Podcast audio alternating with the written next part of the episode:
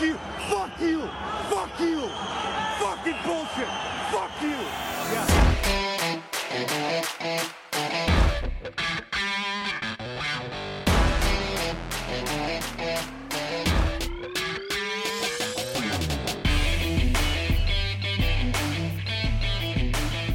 Donnerstagabend, 20.54 Uhr. Hier ist Düsseldorf. Hier ist äh, ein Trash Talk Spezial. Herzlich willkommen. Ich bin Milan, neben mir sitzen Daniel und André wie immer. Und weil ein äh, Podcast von den Stimmen lebt, haben wir heute zwei ganz besondere Stimmen zu Gast. Ähm, zum einen eine Stimme, mit der ich viele tolle Erinnerungen aus meiner Jugend verbinde. Ähm, viele von euch sicherlich auch aus seinen 25 Jahren in Diensten der DEG. Herzlich willkommen, ähm, die Stimme der Bremenstraße, Volker Beugs. Schönen guten Abend. Guten Abend. Und neben ihm ähm, die Gegenwart. Nach der Vergangenheit die Gegenwart. Ähm, seit 2006 bei der Fortuna, seit 2014 im Fan-TV bei der DEG und zwei Jahre später auch am Mikrofon. Herzlich willkommen, André Scheid. Hallo zusammen. Ich glaube, es ist äh, sogar schon zwei Jahre früher, ne? Ja, 2012 hast du im Stadion. 2012 habe ich mal- 2014 hast du angefangen. Genau, 2012 habe ich angefangen, dich zu unterstützen, Volker. Genau. Und zwei Jahre später habe ich übernommen. Ja. Das hat so ein bisschen, so ein bisschen Akzeptanz, glaube ich, auch geschaffen, ne? Für den, für den Übergang.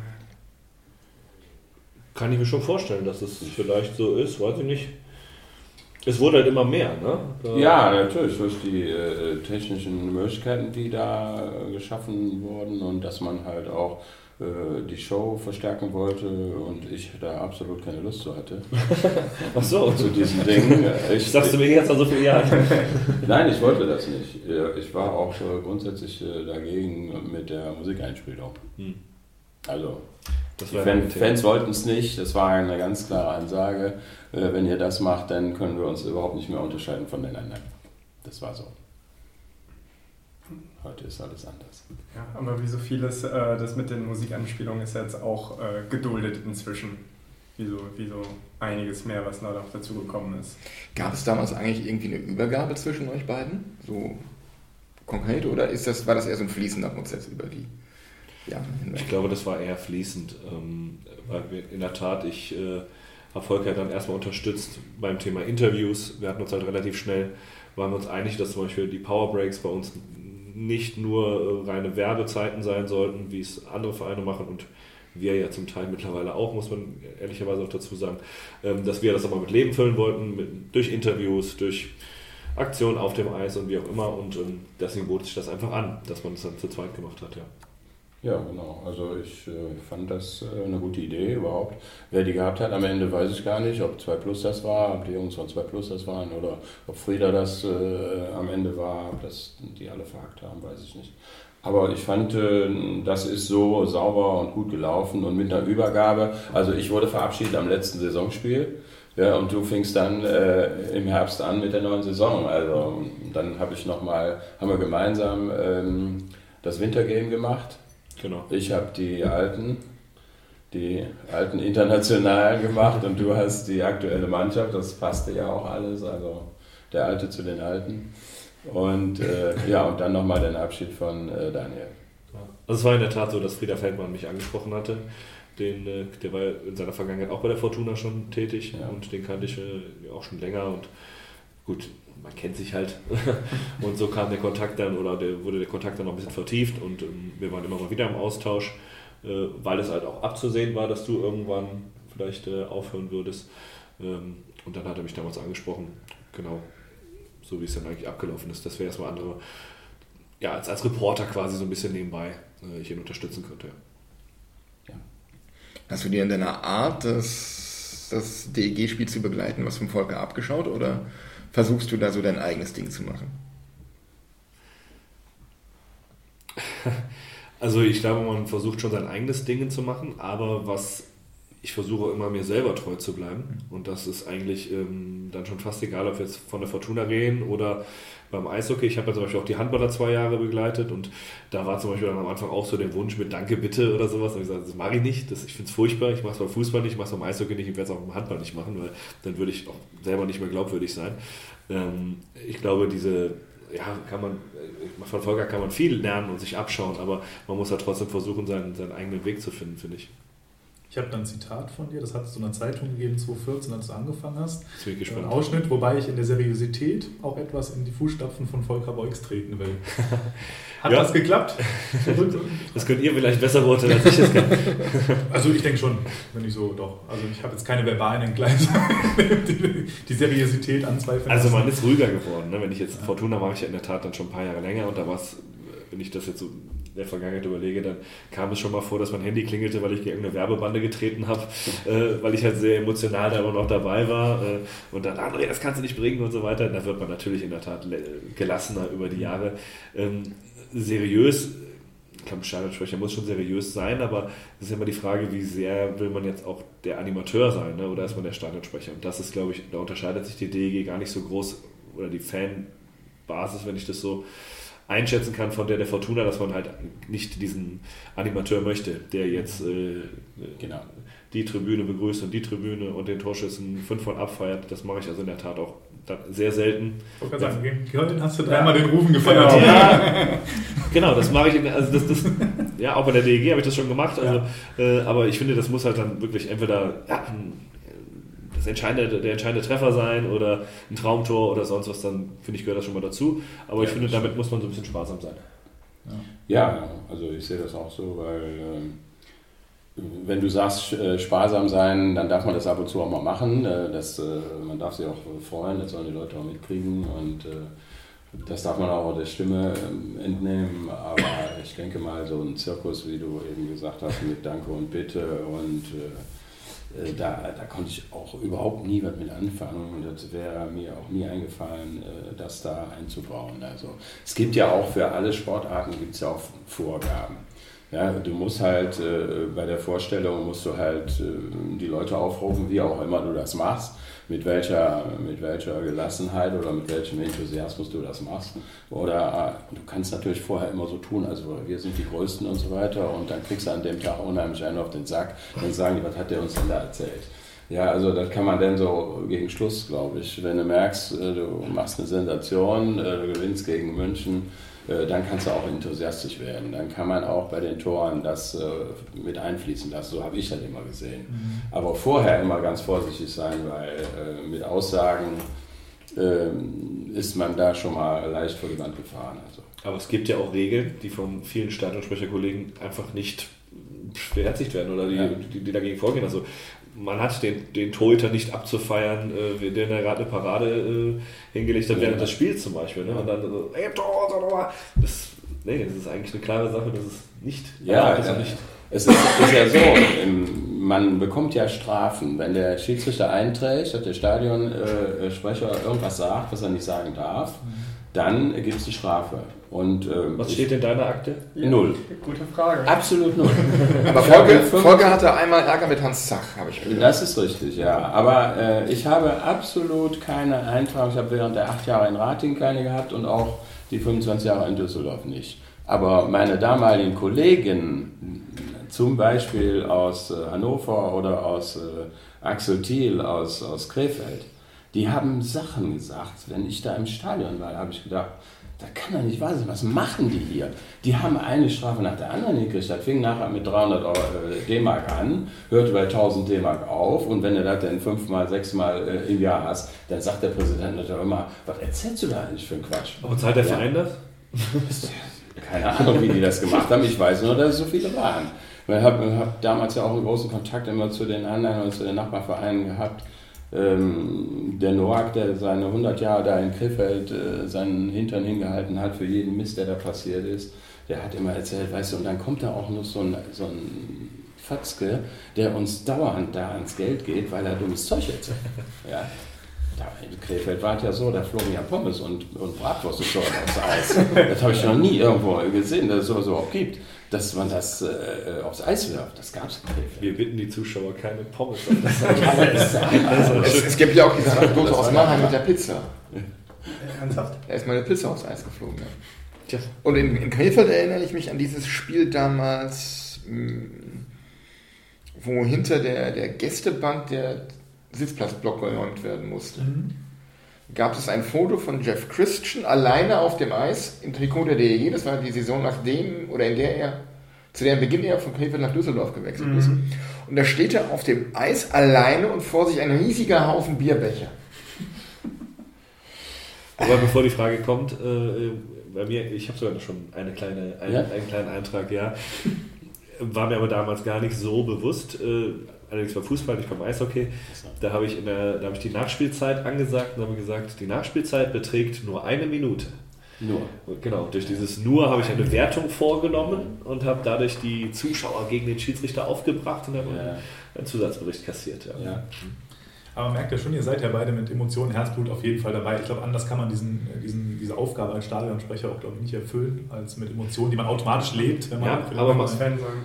ja. Ja, aber man muss in der Tat aufpassen, weil äh, der Stadionsprecher ist Teil des Schiedsgerichtes. Genau. Also, so und äh, ich sag mal, Volker war da noch ganz gut geschützt oben, Ja. Äh, weil äh, auch wenn es dir zweimal passiert ist, dass das Mikrofon angelassen ja, hast okay. und mal einen rausgehauen hast, aber Ja. ich bin natürlich sehr, sehr präsent da unten am Eis und ähm, es geht schon damit los, dass ich eigentlich keine DEG-Sachen tragen darf, Klamotten tragen darf, sondern äh, Weil du neutral bist. weil ich neutral äh, bin und äh, auch jetzt ja große Jubeln oder sonst was. Ich mache dann die Säge unterm Tisch. Ja, ja das ist, ich habe mich ja da auch äh, dauernd zurückgehalten. Also wenn mich heute einer gesehen hat, die letzten fünf Jahre bei jedem Spiel da im Stadion, ich bin ja wirklich bei äh, 90 Prozent aller Spiele, wenn es irgendwie geht, bin ich da. Und äh, da habe ich am liebsten, wenn ich ganz alleine irgendwo sitze, weil äh, wenn da Fremde sind und ich schimpfe da rum, dann drehen die sich manchmal rum, was ist das denn für einer? Also, äh, ist tatsächlich so. Also, Deswegen hattest du letztes Mal die Perücke an.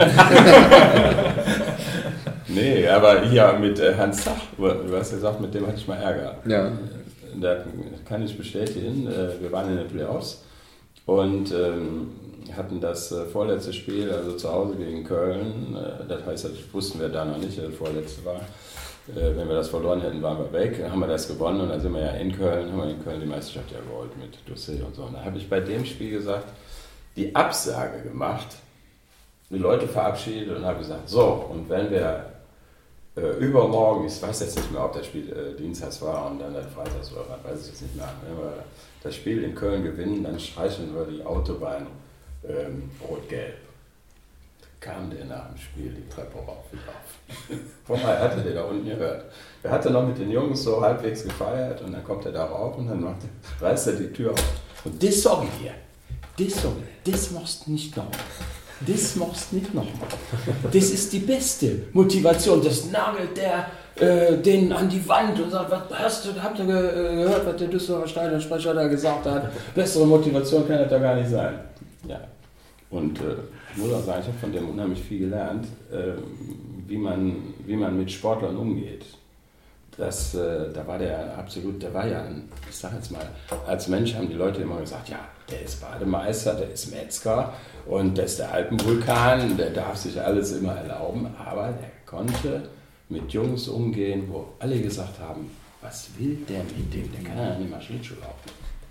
Ja, dann hat, der hat aus Ratingen einen Spieler geholt, der war wirklich sehr steif. Aber der hatte ein unglaubliches Herz. Der ist auch mit der DG mal Deutscher, Christian Schmitz, ist mit der DG Deutscher Meister geworden. Der kam nach Düsseldorf aufs Eis beim ersten Training, ich denke, fährst du hin, guckst du, ne? Da waren die Trunschkas und Hegens und äh, Hiemer und äh, Emmen und so weiter. Die waren alle auf dem Eis und der spielt einen Pass, der kommt, der geht gar nicht beim Training. Dann hat einer, ich weiß nicht mehr, wer es war, ob das der Trunschka war oder Hegen war, oder einer von denen hat dann so Abhebung genommen. Hat den mit Schläger abgenommen, hat denen gesagt, du kannst, du brauchst nicht mehr mit zu turnieren. So was machst du. Der hält für dich den Arsch hin, wenn du das machst. Der wirft sich in die Schüsse, der macht und so weiter. Warum? Das konnte er, hat er gemacht. Er hat immer Zeichen gesetzt mit Sachen, wo du ganz, äh, ganz banal hast du mir gedacht, wo holt der das denn her? Aber der konnte die Leute so weit von heiß machen und der ging ja mit jedem Einzelnen spazieren. Ne? Der ging mit jedem Einzelnen spazieren. Hat die dann, gerade in den Playoffs, hat er die so weit von heiß gemacht. Also war super. Der hat mich ja mal ein Jahr zum ähm, sportlichen Leiter gemacht. Sportlichen Leiter gemacht.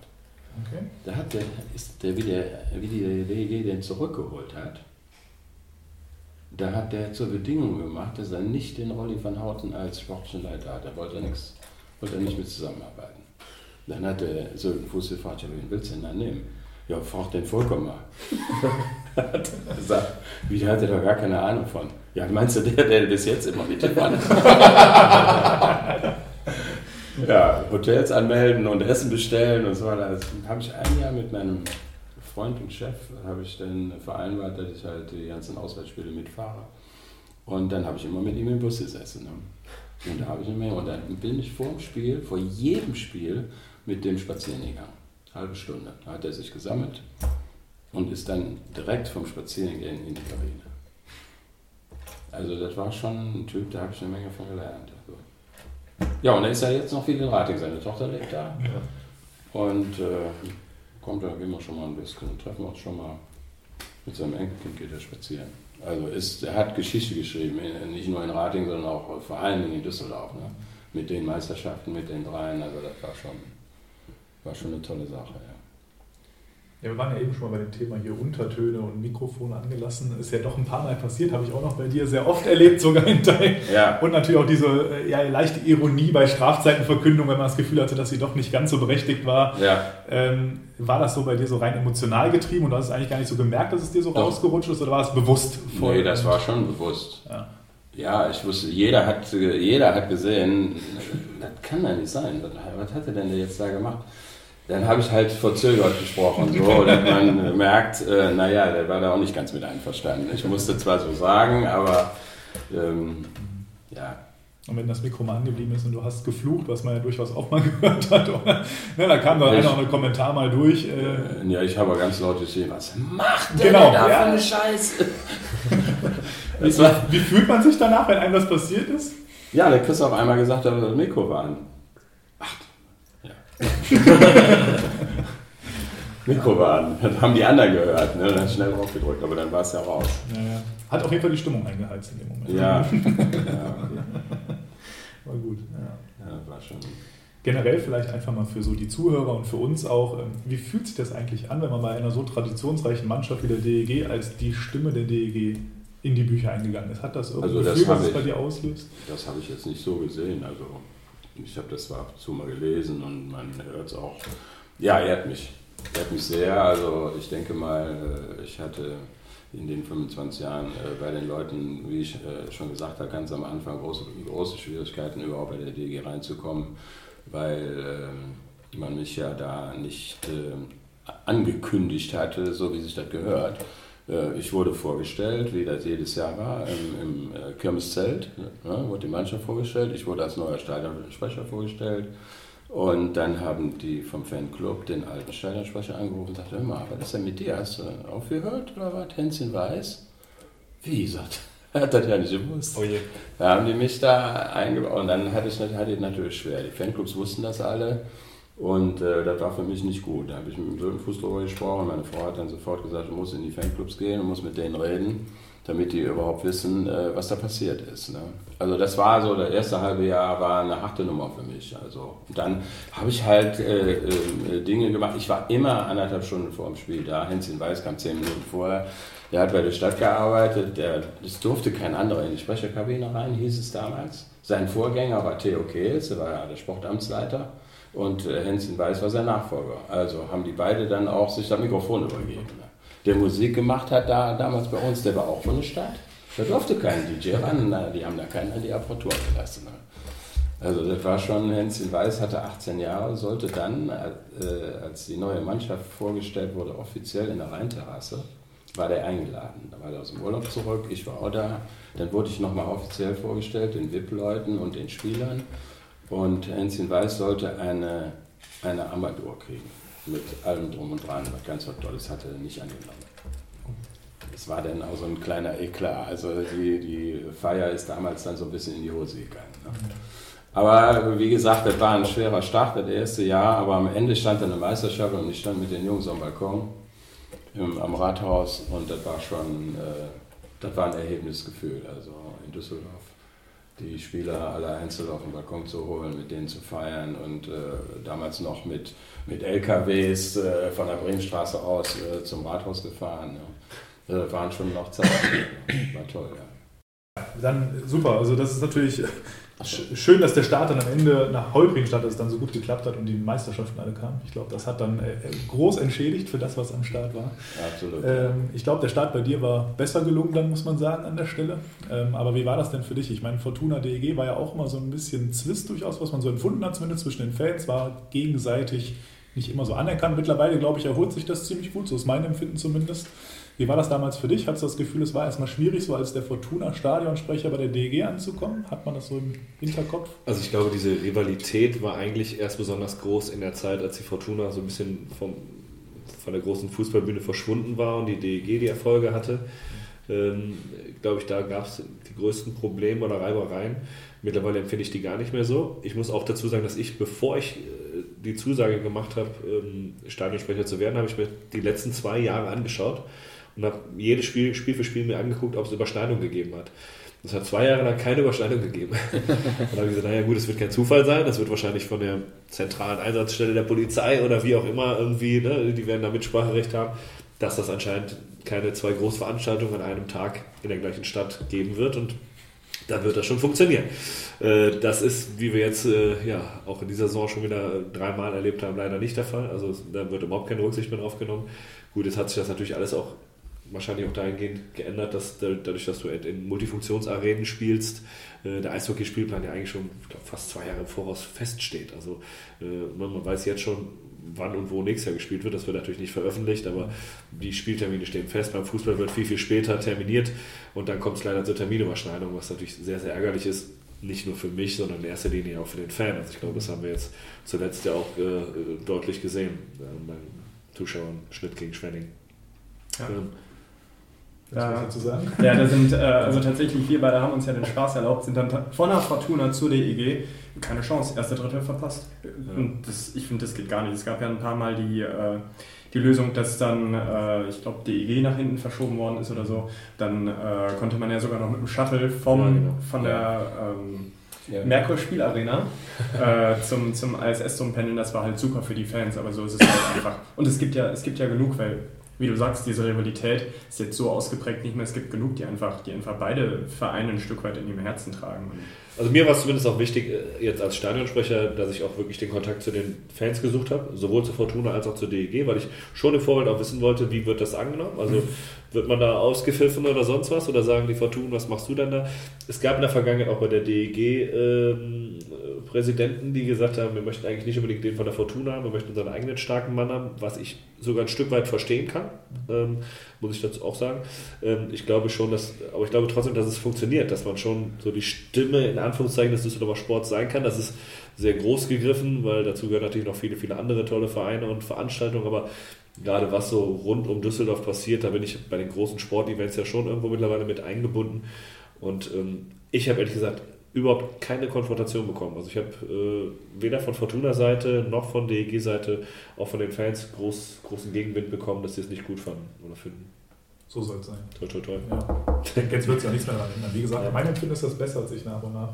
Liegt auch ein bisschen, glaube ich, an der Social-Media-Begleitung. Da macht man auch mal mehr zusammen, dass man gegenseitig mal so Postings teilt. Äh, Fortuna von der DEG, die DEG von der Fortuna. Ich glaube, da baut sich ein bisschen was auf. Dass es, man muss abwarten, wie es kommt, wenn die Zeiten vielleicht wieder schwieriger werden. Aber ich glaube auch nicht, äh, dass da eine, eine Rivalität besteht. Oder hat auch nie eine bestanden. Die äh, ist vielleicht äh, erzeugt worden, aber die Sportfans sind Sportfans von Düsseldorf und die, die unterstützen die DEG und die unterstützen die Fortuna, die, die leiden mit denen und, und, und freuen sich mit denen. Und ich denke mal, ähm, äh, das ist eigentlich das Wichtigste. Und wenn der andere mal nicht da ist und dann ist halt jemand anders, der es macht, ist auch, ist auch nicht falsch. Äh, ne? Und das kann man heute auch alleine im, im Prinzip gar nicht mehr machen. Das ist so vielfältig geworden alles. Und der Fußball, der Fußball wird ja bestimmt vom Fernsehen. Die können sich vorher einig sein, dass an dem Spieltag die, die DEG dann spielt, können wir das nicht so. Aber das Fernsehen diktiert die Spieltage, da kannst du kaum was zu sagen.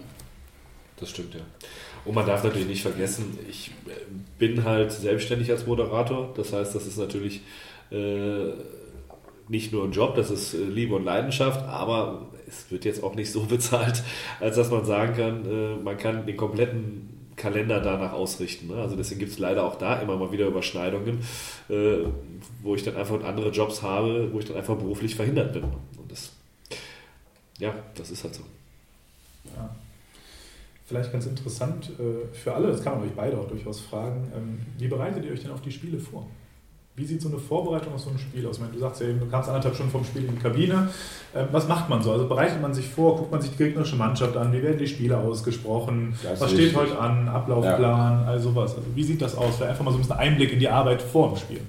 Also das Wichtigste für mich war, wenn äh, neue Spieler auf dem Markt waren, äh, die beim Gegner sind. Äh, zu Hause hat man sich natürlich da mit denen unterhalten, weil man mal selbst nah, selber nah dran war. Aber bei den Ausländern, äh, von den anderen Mannschaften, von den Gegnern, da musste man dann doch in die Kabine gehen und äh, sagen, hör mal, äh, ich würde ja sagen, du heißt jetzt so und so. Nee, nee, nee, sagte, er, ich bin zwar Tscheche, aber ich, äh, mein Leben ist seit 20 Jahren in den USA oder seit 15 Jahren in den USA und dann wird dann der Tscheche eher amerikanisch ausgesprochen oder englisch ausgesprochen.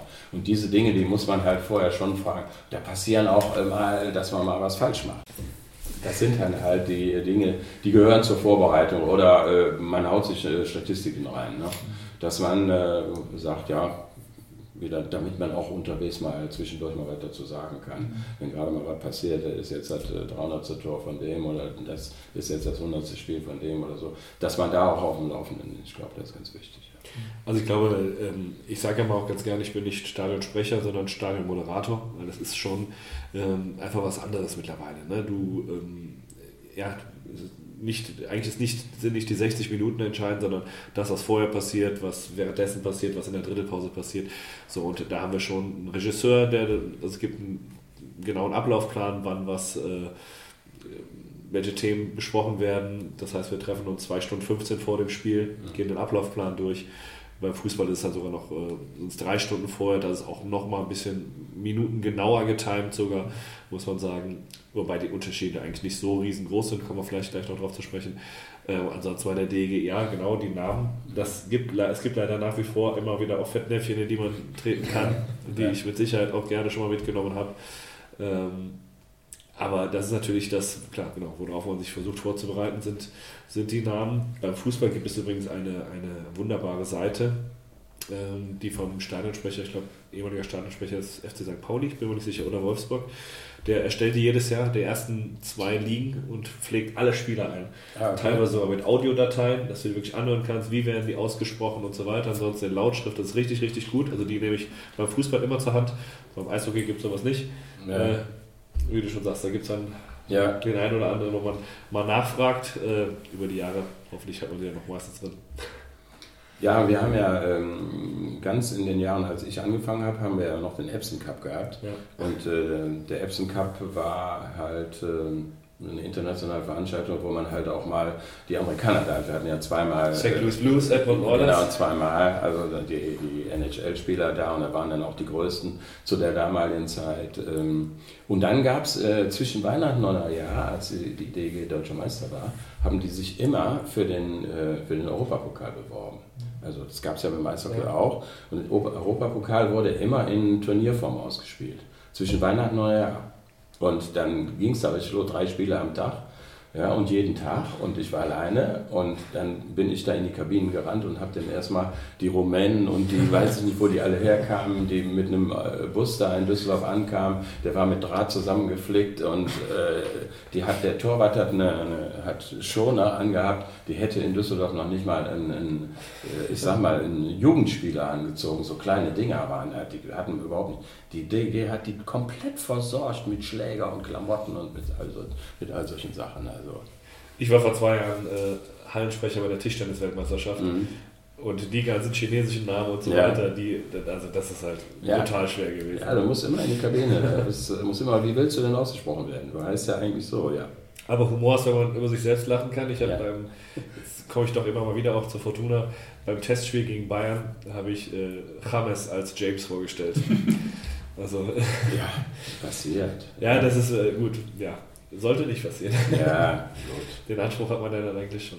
Ja. Sowas soll selbst den besten Webradiokommentatoren passieren. Das, ja. Mhm. Sage ich mal nichts zu. Ja, aber nicht verziehen wird halt, wenn zum Beispiel, ich habe ja bei zwei Weltmeisterschaften gesprochen. Ja. Ne? Ähm, 92 in äh, Dortmund, da war die aufgeteilt. Äh, die Südgruppe spielte in äh, München Da war der Rosenheimer Sprecher, da war ja Düsseldorf-Rosenheim, haben sich ja damals mit den Meisterschaften abgewechselt. Und ich war äh, in Dortmund. Und äh, da war ganz klar, da musstest du in die Kabinen rein und musstest für jeden Spieler, habe ich mir das aufgeschrieben in Lautschrift, dann, wobei das Einfachste sind immer die Finden gewesen, fand ich. Die, das, das äh, liest sich immer unheimlich kompliziert, aber im Aussprechen war das immer das Einfachste.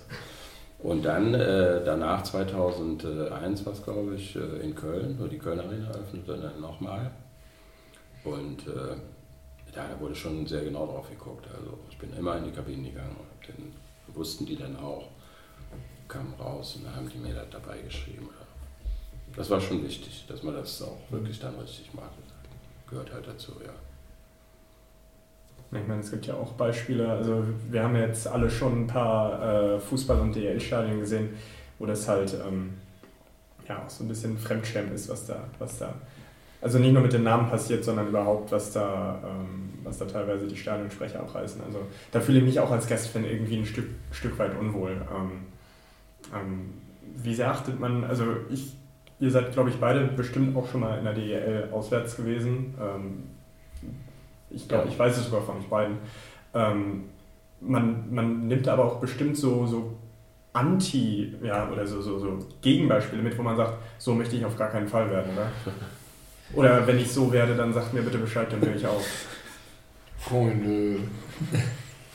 Nein, das weiß man, glaube ich. Man merkt das. Also äh, als, als äh, Moderator, als Stadionsprecher in einem anderen Stadion, ob das äh, beim Reiten ist, beim Tischtennis spielen oder äh, wenn der einer was zu sagen oder wenn da einer spricht und den Leuten Informationen in der Halle, in der Sporthalle gibt, da hört man da sehr genau hin und dann sagt man schon, Mensch, der war aber richtig gut oder äh, ne, tolle Stimme und äh, sehr verbindlich und sehr fachkompetent. also das hört man.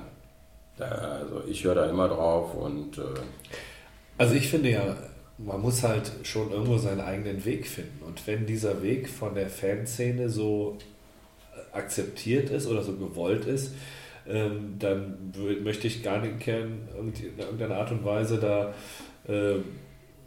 äh, mir, mir, mir eine Meinung zu bilden, wenn er gut ankommt, wenn er in Kontakt mit den Fans steht und die wollen das so und äh, es gibt verschiedene Gesänge oder äh, ich habe jetzt keine Beispiele oder sowas, ne? aber äh, dann ist es vielleicht ein Ding, wo ich sage, das kann ich mir für mich selber nicht vorstellen, aber es funktioniert bei denen. Mhm.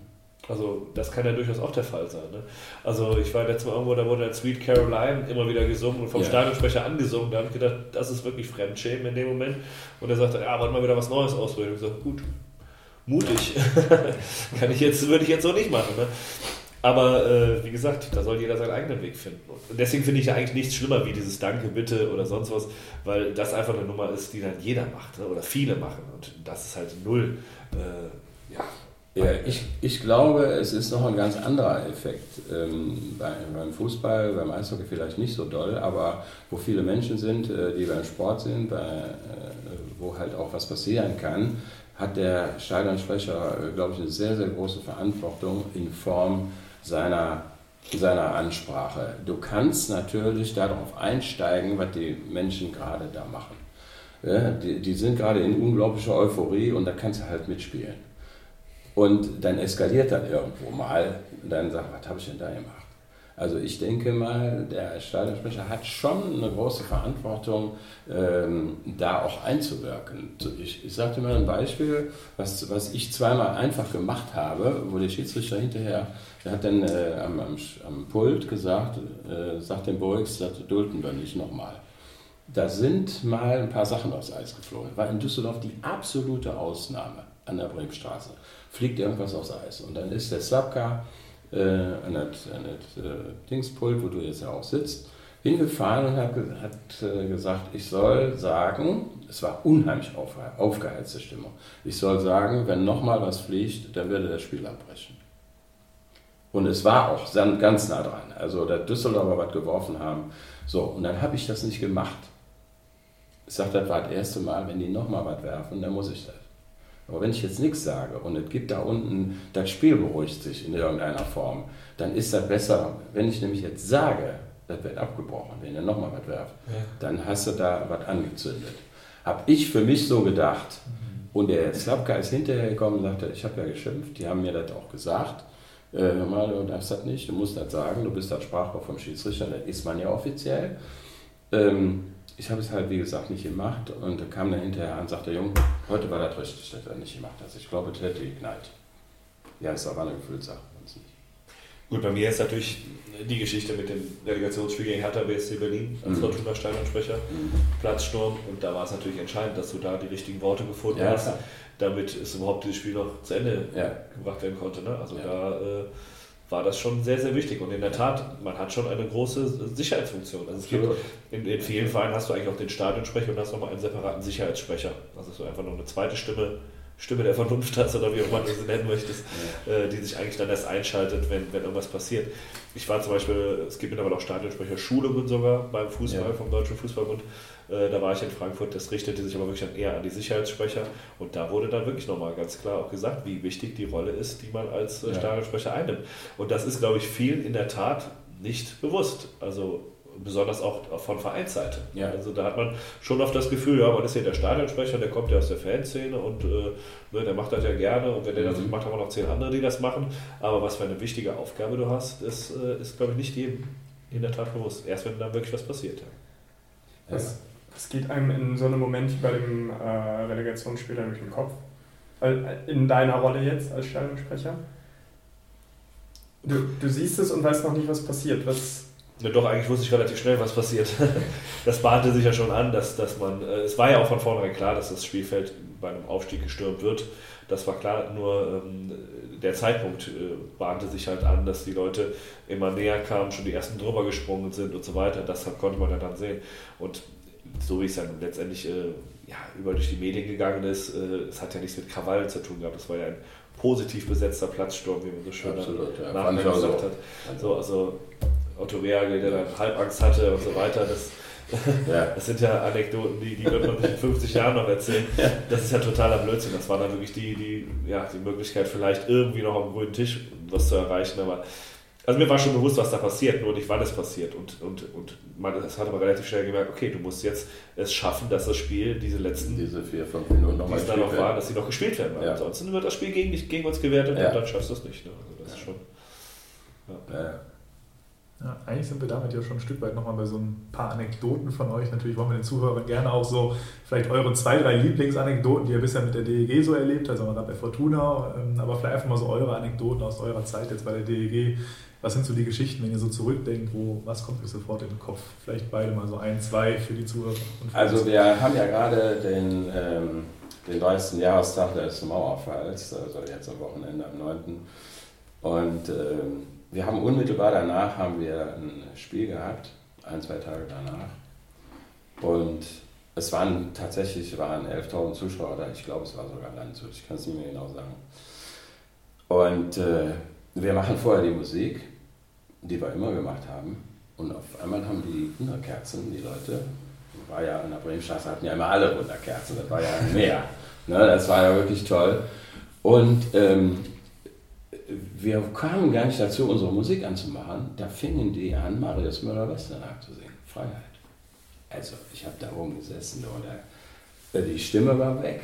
Ich habe zugehört. Ich äh, hätte, wäre aufgestanden, hätte mitgesungen am liebsten. Und ähm, das war sowas von beeindruckend. Das, äh, das war ein Moment, den habe ich nie vergessen. Nie. Das ist für mich eine Erinnerung, die, die hat sich eingehämmert. Jetzt mal, es gab natürlich auch, sagen wir mal, äh, ja, lustige Sachen, aber die sind, da sind so viele lustige Sachen passiert, da kann ich jetzt. aber das war, das war ein Moment, so Verabschiedungen überhaupt. Äh, Für mich persönlich war der schlimmste Moment ähm, letztes Spiel an der Bremstraße und äh, Frieda hat gesagt, pass mal auf, du machst das Licht aus. Du bist der Letzte. Ja, ich sage, wie habt ihr das jetzt geplant? Und ja, das Spiel ist aus und äh, ihr macht Musik und wir machen dunkel und ähm, stellen einen Eimer dahin, einen Eimer mit Sand. Und da kam da so eine Meter Wunderkerze rein. Kleine Anekdote, die habe ich damals äh, zusammengestellt. Ich bin auch Echt? ins Bauhaus gefahren, habe die Sachen gekauft und habe die zusammengestellt, die Wunderkerzen in Eimer. Ja. Die ging ja dann nicht direkt an. Das langt ja mir.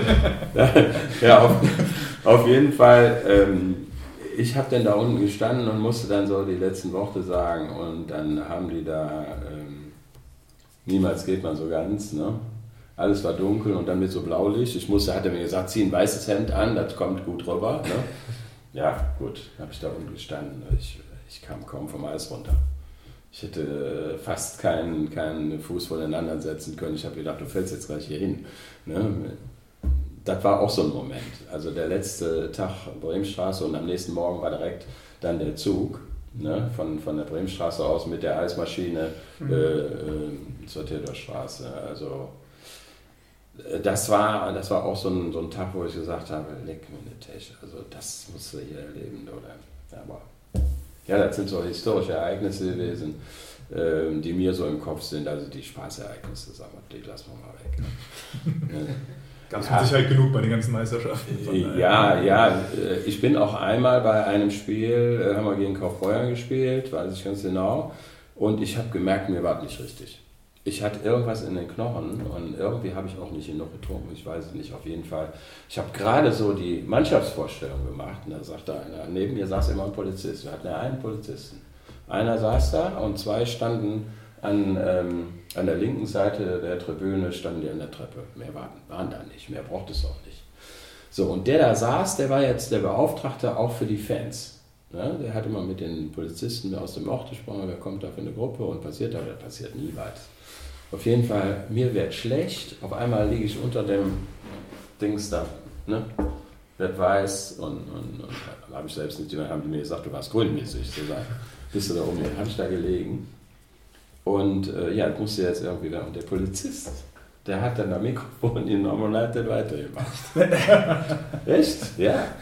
Ja, und dann haben die mich mit Tütata, der Ulf Lecker kam dann an die Rand da war ich dann wieder einigermaßen dabei, hatte es auch sofort ins Krankenhaus, sind mit mir ins Vincent Krankenhaus gefahren und haben mich da untersucht und dann durfte ich dann nach einer halben Stunde äh, bin ich da wieder zurück und dann bin ich dann da hochgegangen und habe dann, da war gerade so das Spiel so eben zu Ende.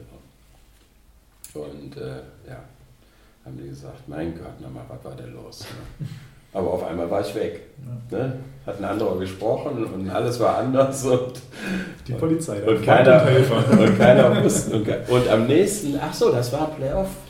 Das war Playoff. Und äh, da sind wir, das war Freitags und Samstags hatten wir mit unserer, wir hatten so eine Tippklicke vom Eishockey aus Rating. Und äh, wir hatten einen VW-Bus und sind am nächsten Tag dann nach Kaufbeuern gefahren.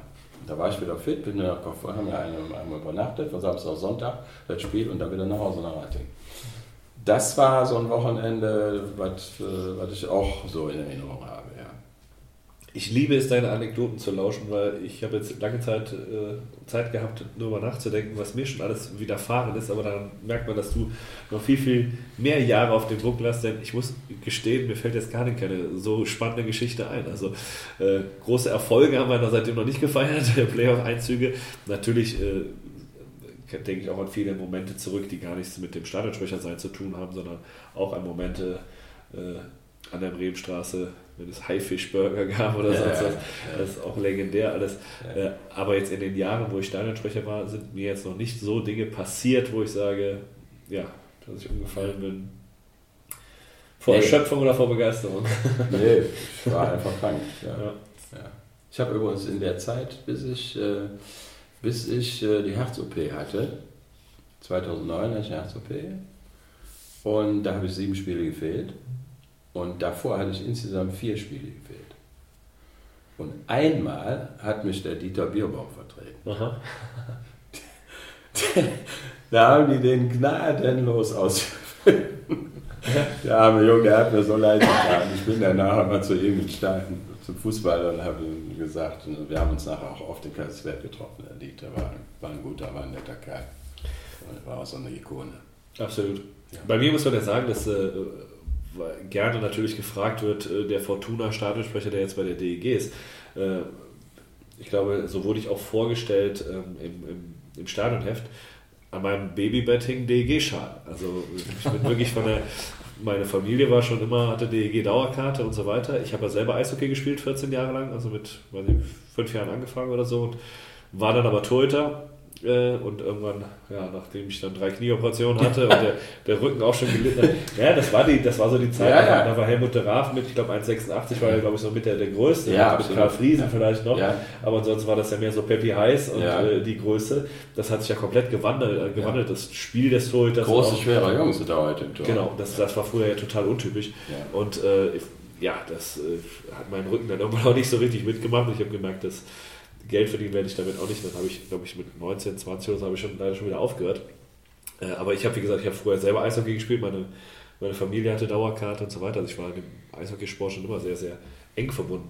Also Fortuna kam dann, ja, wie jeder Junge, natürlich hast du auch mal zwei Jahre Fußball gespielt im Verein und Ja. der Onkel war dann eher der Fortuna-Fan, habe ich da mitgenommen. Also beide Vereine begleiten mich schon ein Leben lang. Also das ist jetzt wirklich nichts, wo man sagt, ja, der macht das jetzt, ist eigentlich der Stadionsprecher hier und macht das jetzt aus Jobtechnik noch, Ja. noch, noch da. Ja, ja. Wenn man, äh, wenn man jetzt schon ein paar Jahre dabei ist oder halt auch schon vielleicht sein ganzes Leben die DEG verfolgt, ähm, wir haben wir haben es vorhin gesagt, man, man muss ja auch so ein bisschen äh, ähm, eine gewisse Euphorie mitbringen. Ähm, wird man, hat man dann auch irgendwann einen Lieblingsspieler? Guckt man irgendeinem besonders gerne zu irgendwann? Sagt man, boah, der hat es mir echt angetan? Also ich weiß nicht, ihr beide könnt wahrscheinlich einen Lieblingsspieler benennen, ich kann sowieso einen benennen. Könnt ihr Spieler benennen, die es euch besonders angetan Ich haben? könnte es nicht, es sind zu viele. Den einen aus all den Jahren, boah, schwer. Wie ist das bei euch? Also für mich war es äh, in der Tat Helmut de Raaf natürlich früher, aber das war einfach, das war mein Idol als Torhüter, äh, kommt ja auch aus Neuss, hat gar nicht weit von mir Ja. entfernt gewohnt sogar damals. Äh, das war immer mein Idol. Also äh, und jetzt als Lieblingsspieler, da muss ich sagen, das variiert dann schon so ein bisschen von Saison zu Saison. Maxi Kameramann mag ich einfach sehr. Äh, dem habe ich auch damals, damals, das ist noch nicht her, aber auch den, den Sprung zugetraut, vielleicht mal rüber zu gehen. Ist ja noch sehr jung, also er kann das ja, ja, alles schaffen. Ja nochmal machen. Ob das jetzt zu früh war, mal dahingestellt, aber äh, den mag ich einfach unglaublich. Ich glaube, es, es ist, äh, man ist ja gar nicht so nah dran, wie der Fan das oft vermutet, weil meistens bin ich ja auch nur an den Spieltagen da. Natürlich ähm, fahre ich dann auch mal zum ersten Training und gucke mir die, die Jungs mal an und so weiter, aber Ja. man ist ja jetzt nicht ta- tagtäglich auf der Geschäftsstelle und hat jetzt Ja. wie ein Pressesprecher mit denen zu, viel zu tun. Ja, und deswegen ist es natürlich oft so, dass du mit den Spielern, die schon länger dabei sind, die du schon länger öfter mal interviewt hast, die du öfter mal getroffen hast, zu denen hast du dann einfach auch einen größeren Draht. Und dann hast du, ja, also Marco Nowak zum Beispiel ist ein Fundskerl, finde ich, mit dem ich, ist einer der wenigen, mit dem ich zum Beispiel auch vor dem Spiel immer abschlage und so weiter. Das ist, aber da gehört natürlich dann auch noch ein paar andere dazu. Ähm, aber jetzt, wenn wir natürlich aktuell die Spieler sehen, natürlich ist Reed Gardner ein Bomben-Eishockeyspieler ne, und macht die Tore und das begeistert mich, also gar keine Frage. Aber jetzt einen rauszustechen, wo ich sagen würde, das ist mein Lieblingsspieler, finde ich jetzt schwierig.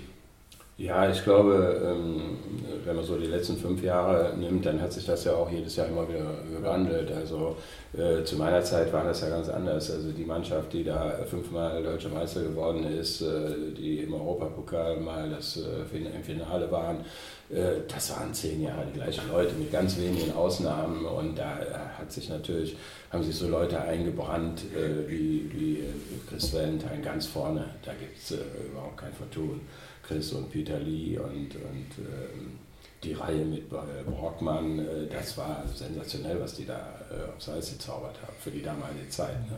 Können die natürlich, kann man heute nicht mehr vergleichen. Ich habe äh, bei der Mannschaftsvorstellung äh, am Rathaus habe ich mit, äh, mit Harold gesprochen er sagte, wenn ich an uns denke damals, ähm, dann ist das, äh, ist das damals spazieren gehen gewesen, äh, was wir da gemacht haben.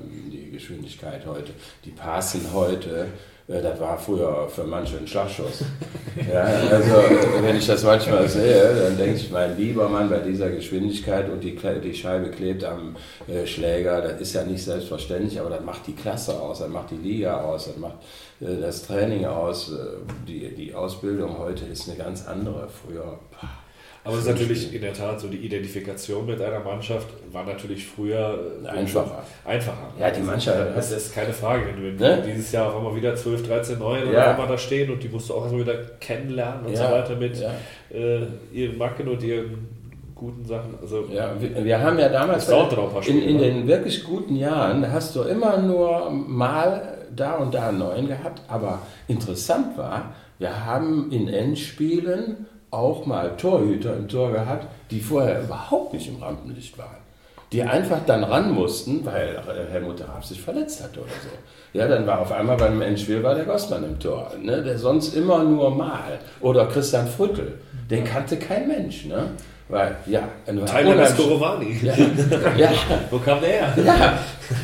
Ja also, Okay, aber die Leute waren allerdings vorher auch noch bei der DEG dabei. Äh, Tyler ja. Vescorovani ist wirklich echt so ein Phänomen. Ne? ja, absolut.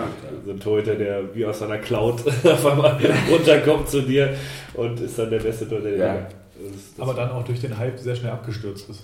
Leider- der Versuch in der NHL, dann Ja. hat er es ja nicht mal geschafft, obwohl sich alle Torhüter verletzt haben von der Mhm. NHL. Ja, aber wo spielt der? Spielt er jetzt? In, in England oder so? Edin, Edinburgh, kann das sein? Ja, ja. Hat er nicht, war der jetzt nicht in, in, in, in der Europa Cup, äh, ja in der Europa League hat er da Ja, nicht irgendwo gespielt? Ich, ich meine, ich hätte es irgendwo gelesen, Ja. äh, bei irgendeinem Spiel von Ja, ja. Augsburg oder weiß ich was. Ja. Ja, stimmt, das sind natürlich Phänomene, die es, die es damals noch gar nicht gegeben hat. Belfast. Belfast, Ja, genau. dann spielt er doch nicht. Dann- dann hat er sogar gegen Augsburg. Ja, haben die gespielt? Gegen Augsburg, richtig. Genau. Ah, das, dann habe ich ja doch gesehen, ja. Ja. Ja, das war früher einfacher für uns. Äh, Du hast immer die gleichen Leute gehabt, das äh, Publikum konnte da auch mit umgehen. Ganz anders, die müssen sich nicht jedes Jahr an neue Namen gewöhnen. Also ähm, das ist heute, ist ja beim Fußball ähnlich.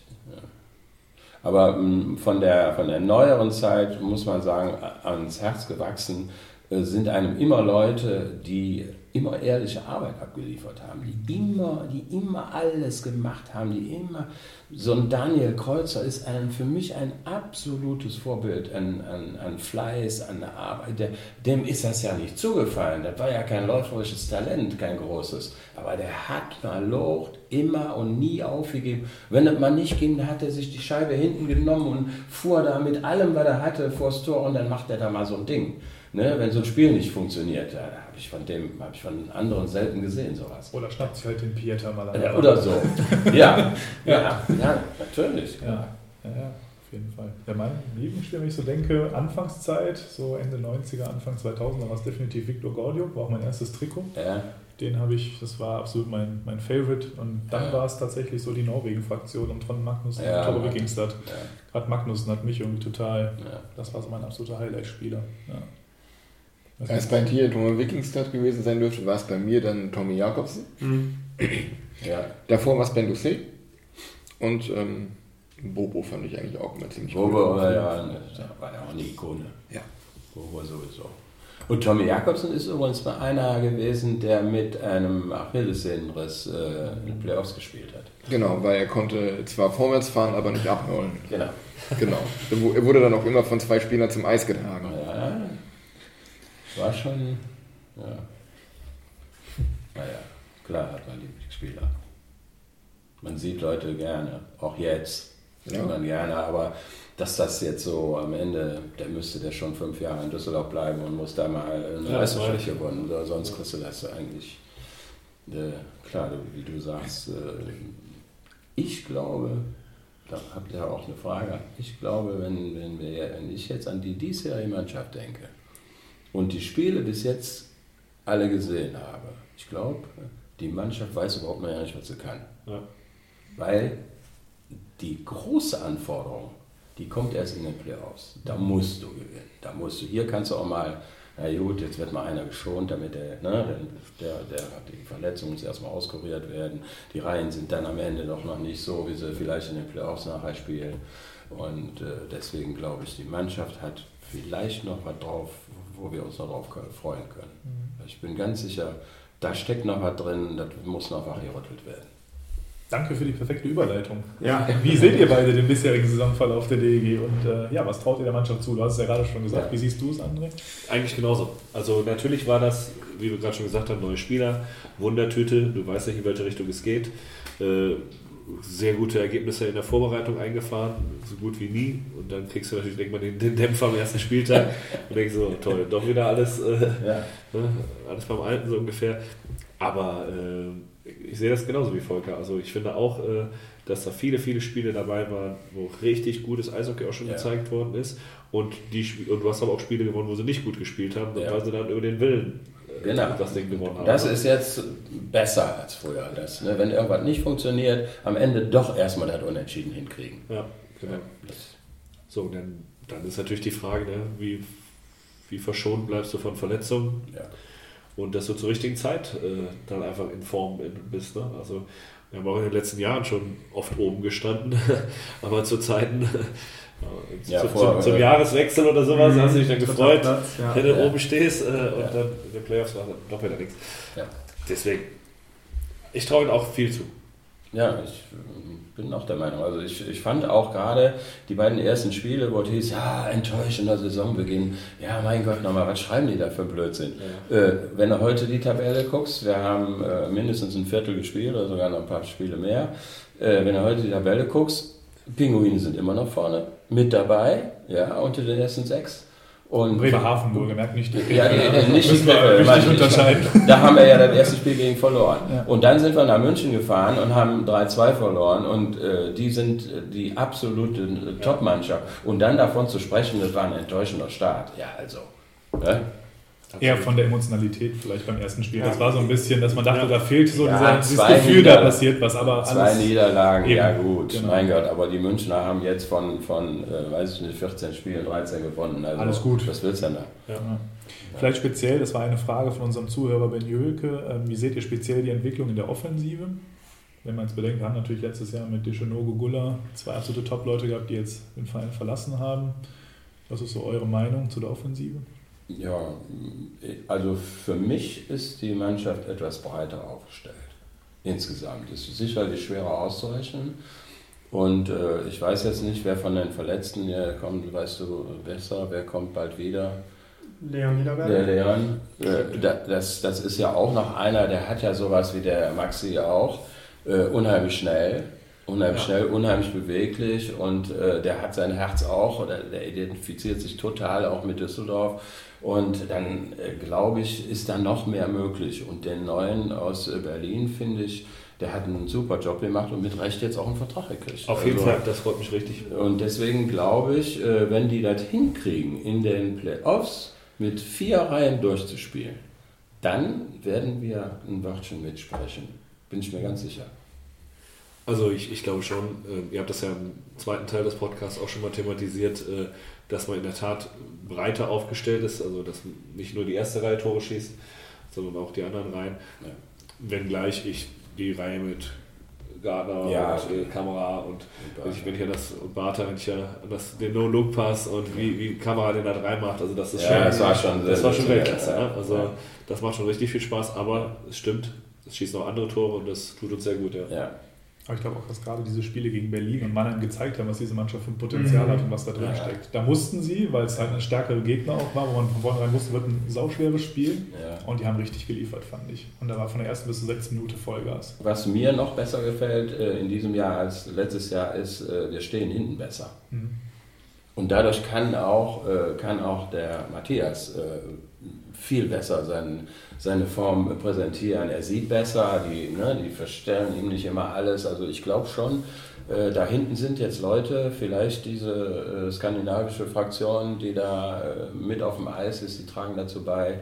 Äh, es wird gut nach hinten gearbeitet. Also wie gesagt, ich äh, habe ein sehr, sehr gutes Gefühl äh, für den Saisonverlauf dass der sich da positiv gestaltet. Also. Wir haben auch eine deutlich körperlichere Präsenz mittlerweile. Ne? Also du hast Genau. wirklich einige dabei, die äh, ja, Ja, groß gewachsen und breit gewachsen sind. ja also vor, vor einigen Jahren hattest du wirklich nur so die Manuel Strodel-Fraktion. ja, Ein ne, Ja. super Junge, ich mag ihn total, war einer, mit dem ich auch am meisten zu tun hatte, aber das waren wirklich so die kleinen Spieler. Ne? Und mittlerweile hast du auch ein paar, äh, die man dazwischen gehen können. ja.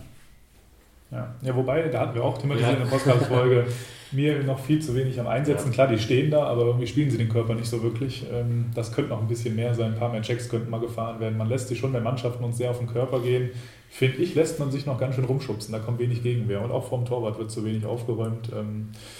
Find Ich weiß aber nicht, ob das nicht eine klare Ansage ist, dass Ja. du einfach keine, keine, keine Strafzeiten kassieren sollst. ja, ich glaube, das ist wichtig. Also das ist, glaube ich, äh, das A und O. Also Ja. äh, ich finde auch, dass, dass das Spiel gegen Berlin, habe ich, auch- ich habe das auch nicht so gesehen, dass Berlin unfair gespielt hat, die haben einfach jeden Check zu Ende gefahren. So, Ja. Und, und äh, das machen unsere dann nicht unbedingt immer äh, und dann sieht es vielleicht brutaler aus, als es eigentlich ist. Ne? Aber das ist eigentlich Eishockey. Also Ja, man darf sich nichts gefallen lassen. Ne? Das ist nur Blödsinn, wenn man dafür dauernd auf der Bank sitzt. Äh, Das muss man schon beherrschen, ne? diese Checks. Ja. Ja, wollen wir dann mit unserem kleinen Spiel, was wir vorbereitet haben, Genau. starten? Was, hast, was haben wir vorbereitet? Was hast du dir vor allen Dingen überlegt? Ja, ach, ganz unkompliziert. Wir haben uns gedacht, wir machen mal ein bisschen was, was äh, vielleicht für den einen oder anderen Lacher sorgen kann. Ähm, Wir haben mal ein paar Stichworte aufgeschrieben rund um das Thema Düsseldorf, DEG. Ähm, Und die Idee wäre, ich stelle euch gleich einfach mal ein Stichwort und ihr müsst mit einem Wort dazu, was euch gerade spontan in den Kopf kommt, antworten. Und das möglichst schnell. Bitte nicht dann so lange Wartezeit. Und, und uns allen. Ja, ich gehe einfach mal rein rum bei euch und dann kann jeder immer eins anderen. Improvisation. Improvisation, genau. Ich fange einfach mal mit dir an, André. Kölner Haie. I. Volker, Altbier. Beste, was es gibt. Ein Wort? Beste. Beste. André, Kölsch. Bar. Milan, Red Bull München. Was? Krefeld, Pinguine, André. Pleite. Volker, Karneval. Billau. André, ISS Dom. Heimat. Bremenstraße. Alte Heimat. Vergangenheit. Alt. Vergangenheit. Daniel Kreuzer, Captain. Chris Valentine. Number one. Ähm, Stimmung im Dom. Ausbaufähig. Sehr gut, ehrlich, finde ich gut. Ja, ähm, Düsseldorf. Hauptstadt. SC Rissersee.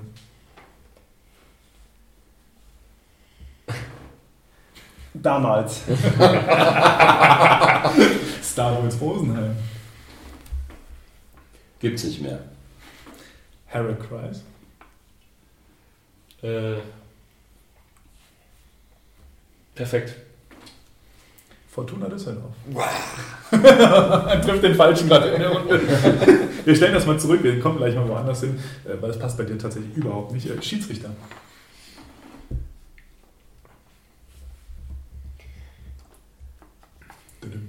Ja. Nötig. Notwendig. Ja, nötig. Nötig. Fortuna Düsseldorf. Geil. Hans Zach. Freund. Ich merke, bei dir trifft es die richtigen Leute, ne? Das passt. Die Toten Hosen. Kult. Pyrotechnik. Muss ich nicht haben. Ähm, nö. Nö. Choreografie. Okay. Auswärtsfahrt. Super. Und zu guter Letzt Wintergame. Hallo, moderne Technik. Sehr gespannt, welche Auswärtsfahrt jetzt beworben wird. Jetzt habe ich dir nicht so Wintergame. Äh, Wintergame. Ähm, ah, oh je, das ist gut. Jetzt der letzte ist, darf ich vielleicht ein bisschen länger drüber nachdenken. Rekord. Rekord, ja, das, das, das ist sehr gut, ja. Super, Aber vielen man Dank. sollte es halt nicht, nicht, nicht überstrapazieren, finde ich. Ja. Aber bei Star Wars, äh, äh, stimmt es, äh, gibt es die wirklich nicht mehr? Oder Die, die die? spielen gibt's ja noch. Wo Ja, aber gibt es ja noch als Star Wars? Äh, nee, die, heißt die Star Wars noch? Ich glaube, die heißen Heißt Star Star. Wars. Dann war meine Antwort falsch. Ja. Ich habe gedacht, die hätten die damals die Lizenz verkauft und die gibt es nicht mehr. Ich meine, die sind noch da. Die haben die Lizenz verkauft, aber den Namen nicht. Die spielen immer noch als Star Wars. Ja, Dann die streich spielen als das. Star Wars Rosenheim noch. Ne? Dann kannst du das streichen. Ne? Möchte ich nicht, dass die Leute das hören. Ist das so ein bisschen der Waldemar Hartmann Gedächtnis? Nein, ich habe jetzt gedacht, so die, die Maddox oder so, ne? die haben ja alle mal eine Bundesliga oder eine DL-Lizenz gehabt Ja. und die gibt es jetzt nicht. Ich weiß nicht, ob es Alles gut. Volker, wie stehst du zum Aufstieg? Zum ja, Auf- und Abstieg zwischen DL und DL2? Ja, grundsätzlich äh, gehört das ja zum Sport. Zum Mannschaftssport gehört das. Nur beim Eishockey hat man ja damals, hab, wir haben vorhin schon mal darüber gesprochen, ähm, als die Lizenzen verteilt wurden, ich war, glaube ich, damals ja 18, wir haben, glaube ich, mit 18 Mannschaften angefangen, wenn mich nicht alles täuscht, und hat das dann äh, sukzessive verkleinert auf 14 und hat dann immer versucht, die 14 zu halten. Auch wenn mal einer ähm, pleite gemacht hat, hat man dann versucht, den ersten oder zweiten hochzuhieven. Und ähm, es ist auch nicht immer gelungen. Also die finanziellen Voraussetzungen in der zweiten Liga sind ja ungleich schlechter als äh, da oben, obwohl die da auch ihre Probleme haben. Ich glaube, es wird nicht viel sich ändern, weil in früheren Jahren, als es den Auf- und Abstieg noch gab, sind Mannschaften, die Erster geworden sind in der zweiten Liga, nicht aufgestiegen, weil sie die finanziellen Mittel nicht zur Verfügung stellen konnten. Ja, das gab es in der Bundesliga ja schon. Dass reihenweise äh, aus der zweiten Liga die Mannschaft nicht, da ist dann zum Beispiel äh, Frankfurt musste absteigen und bleibt in der Liga und wird ein Jahr später deutscher Meister. Mhm. Ja, also solche Sachen sind da passiert. Und ich glaube, es wird spannend sein für die Tabelle und für die Fans. Ja, es gibt ja einen Abstieg. Und, aber ich kann mir schon vorstellen, dass das nicht jedes Jahr klappt. Ich bin großer Befürworter rein sportlich. Ja, ich auch, natürlich. Hast. Also klar, dass, dass es halt wirklich um was geht und nicht, dass du denkst, ja, okay, Saison ist abgehakt, äh, spielen wir noch zu Ende und ja. nächstes Jahr greifen wir wieder an. Äh, aber ich glaube in der Tat, dass für viele Vereine das auch das Totengrab sein kann, wenn du einmal abgestiegen ja. bist. Also ich sehe nicht die Mannschaft, die jetzt absteigt sportlich und dann der große Favorit ist in der kommenden Saison der DL2 und dann nach einem Jahr wieder aufsteigt und dann geht es alles wieder auf Anfang. Also das ist, äh, das ist, glaube ich, sehr schwierig. Das war ja auch, glaube ich, eines der Hauptargumente damals, dass man gesagt hat, man möchte den Vereinen wirtschaftliche Sicherheit geben. Ja. Und ähm, wie, du, wie du es gesagt hast, in der zweiten, in der, in der DEL 2, wie sie jetzt heißt, ähm, das, äh, da fehlt so viel Geld. Wenn du, wenn du einen Sponsor fragst, ähm, ob, der, ob, der, ob der irgendwie bei dir dabei sein soll, sagt er, ja, wo, wo sehe ich dich denn? Fernsehen? Nein. Lokalpresse? Na ja.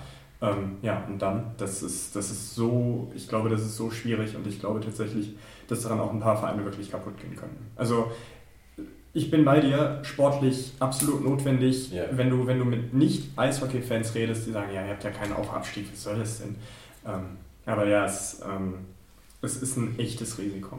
Ja. Ich, ich bin gespannt, was passiert. Ich kann mir auch vorstellen, dass es solche Fälle wie Frankfurt gibt, die dann, die sportlich gegen Schwenning absteigen, dann äh, ein zwei Spieler holen, die, die das Ding wirklich machen. Und, ja. ja, wenn man die Zweitliga-Vereine näher beleuchtet, ich weiß jetzt nicht, wie die sich äh, in den letzten Jahren entwickelt haben, weil die zweite Liga verfolge ich halt nur noch auf Tabelle, aber ich weiß nicht, was da so passiert in den einzelnen Städten.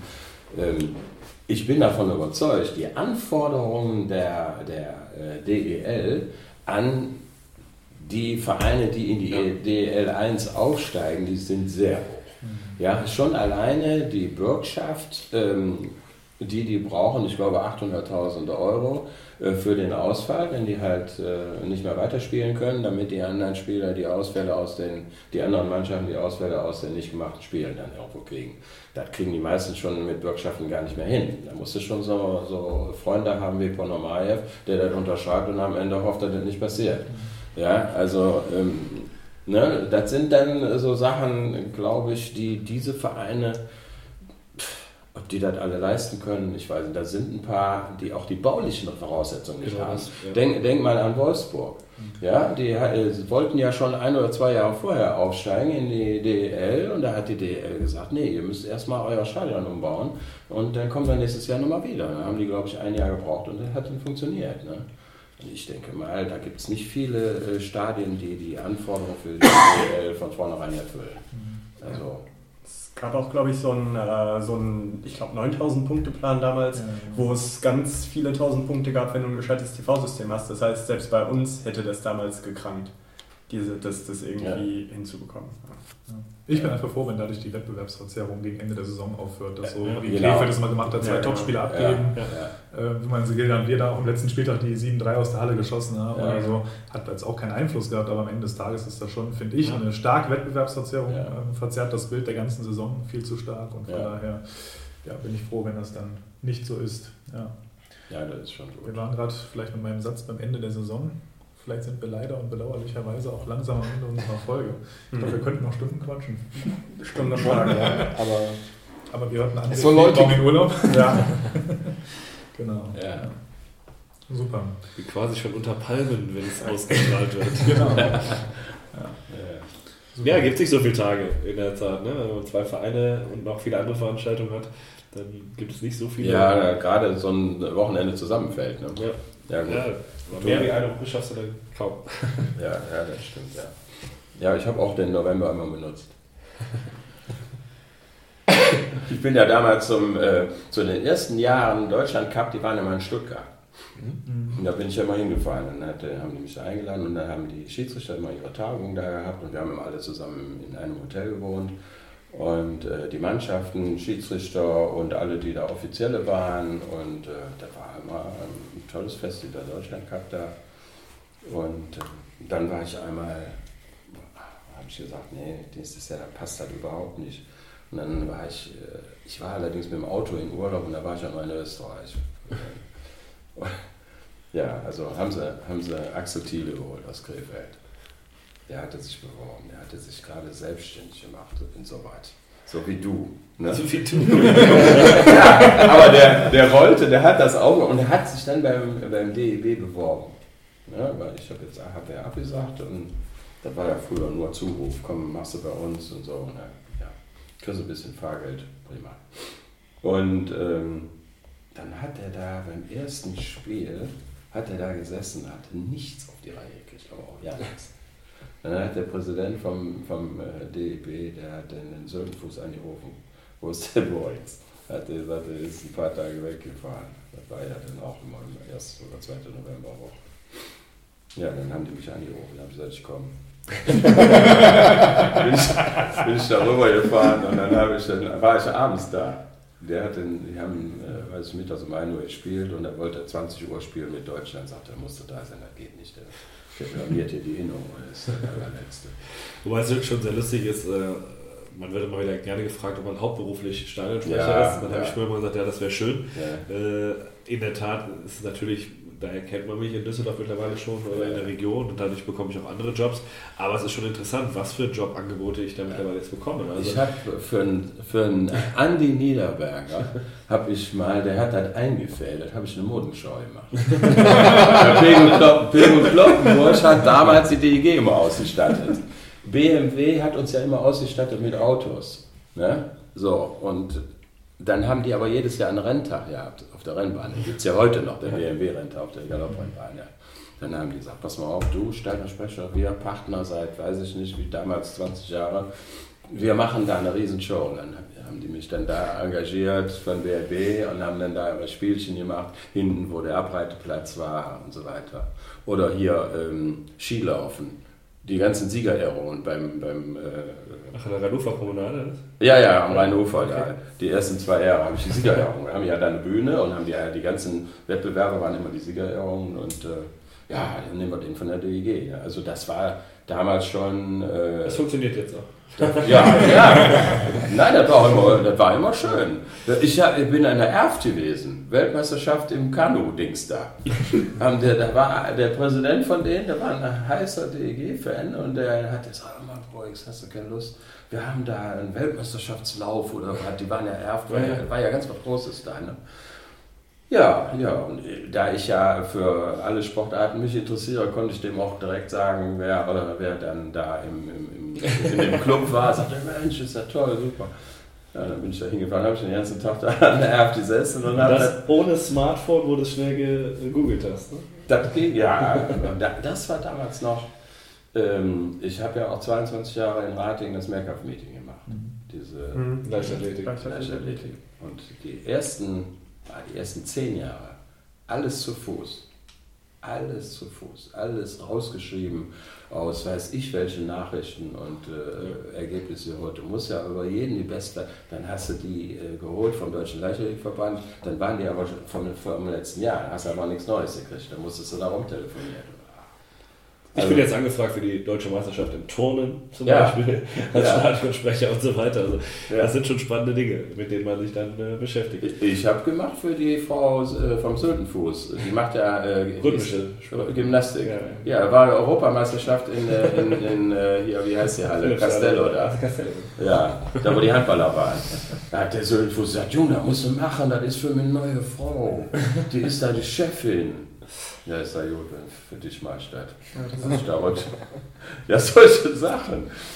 Ja. Das, das ist ein echtes Sprungbrett, ne? wenn man dann irgendwann bei der Fortuna ist, bei der DEG ist. Äh, Also ich habe in diesem Jahr alleine äh, für den Deutschen Hockeybund 14 Länderspiele begleitet. Äh, Schön ist das, ne? ich bin jetzt beim Handball angefragt worden fürs Final Four, kann ich leider nicht. Also ich habe schon, schon, Schade. schon, ja, schon viele, viele, gute, viele gute Sachen Ja, dazu. das hat sich damals so daraus äh, ergeben. Da fand ich auch äh, sehr schön, man ist sehr viel rumgekommen und hat äh, ganz, ganz andere Sachen gemacht, ganz andere Erfahrungen gemacht. Und ich komme ja ursprünglich vom Motorsport. Ich habe ja, ähm, ja selber alles gefahren, zwölf Jahre. Und äh, dann haben wir äh, selber Veranstaltungen gemacht. Da fing in Neuss übrigens an, da äh, mit Slalom, jedes Jahr eine große Slalom zu machen. Und wir in Ratingen haben dann auch übernommen, zwei so Veranstaltungen zu machen. Da brauchst du halt einen Moderator.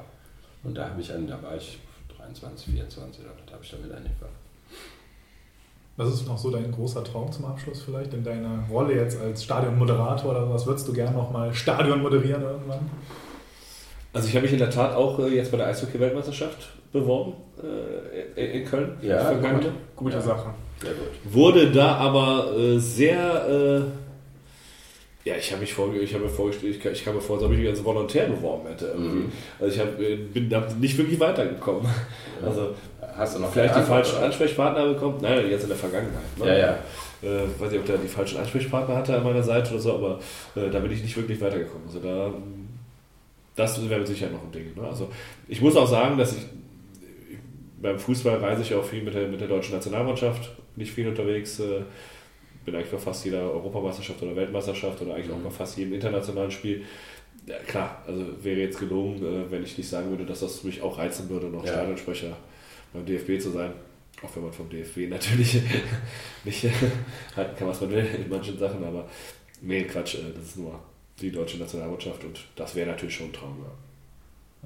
Ja. Ja, ich habe in, Kö- in Köln gesprochen, aber äh, zwei Jahre vorher oder was, glaube 7, 96, 7, wann war das dort nochmal? 96? War ich 96. nochmal. Und dann waren die dazwischen. Da waren die zwischendeutscher Meister und dann hatten die das Europa, das Europacup-Turnier.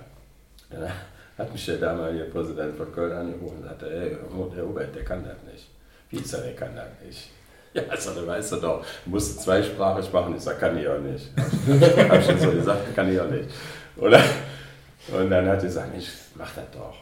Ja, ist das gut. Aber ich würd, will dem nichts wegnehmen. Dann äh, kann der denn dat, der, die anderen Spiele machen, die nicht Köln. Ne, da geht ja nur um Köln dann. Ne? Weil sonst sind da eh keine Zuschauer, es sind ja 150 Zuschauer, wenn, er- wenn Köln nicht spielte. Ja, und dann haben wir uns so geeinigt, Hubert hat dann die anderen Spiele gemacht und ich habe die Kölner. Da stand am nächsten Tag, nach dem ersten Spiel, da stand dann im Express, was will der Düssi denn in Köln? Ich finde, das sind die perfekten abschließenden Worte für Ja. einen Trash Talk DEG Podcast. Da hat der, der, Sta der Kölner Stadionsprecher, der lebt auf Mallorca. Und wir sind rausgegangen, der war dann Ersatz bei der Weltmeisterschaft. Also wir haben beide gesprochen, aber der war so. Da sind wir rausgegangen in die Katakomben und da hatten wir so eine eigene Ecke mit so äh, Partytische.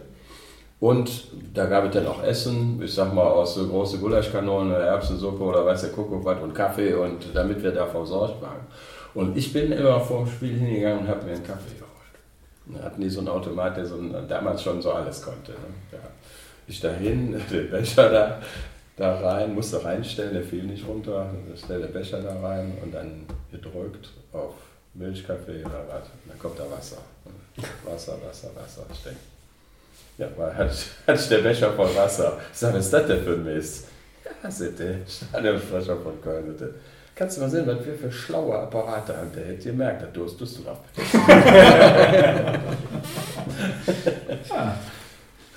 ja. Ich denke, Ich denke, das war's. So langsam, wir kommen so langsam zum Ende. ja.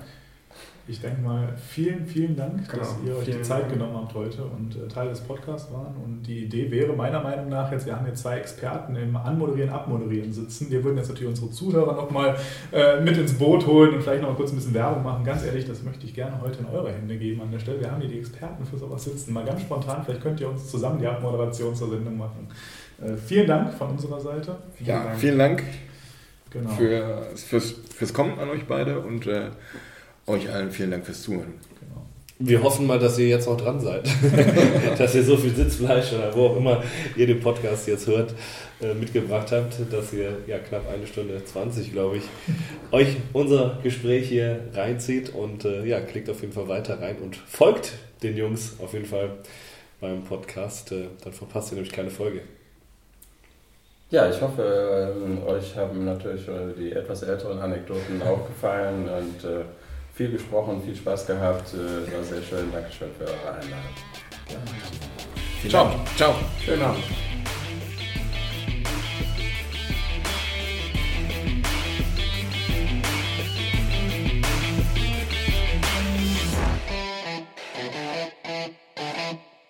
It's a fucking complex scandal.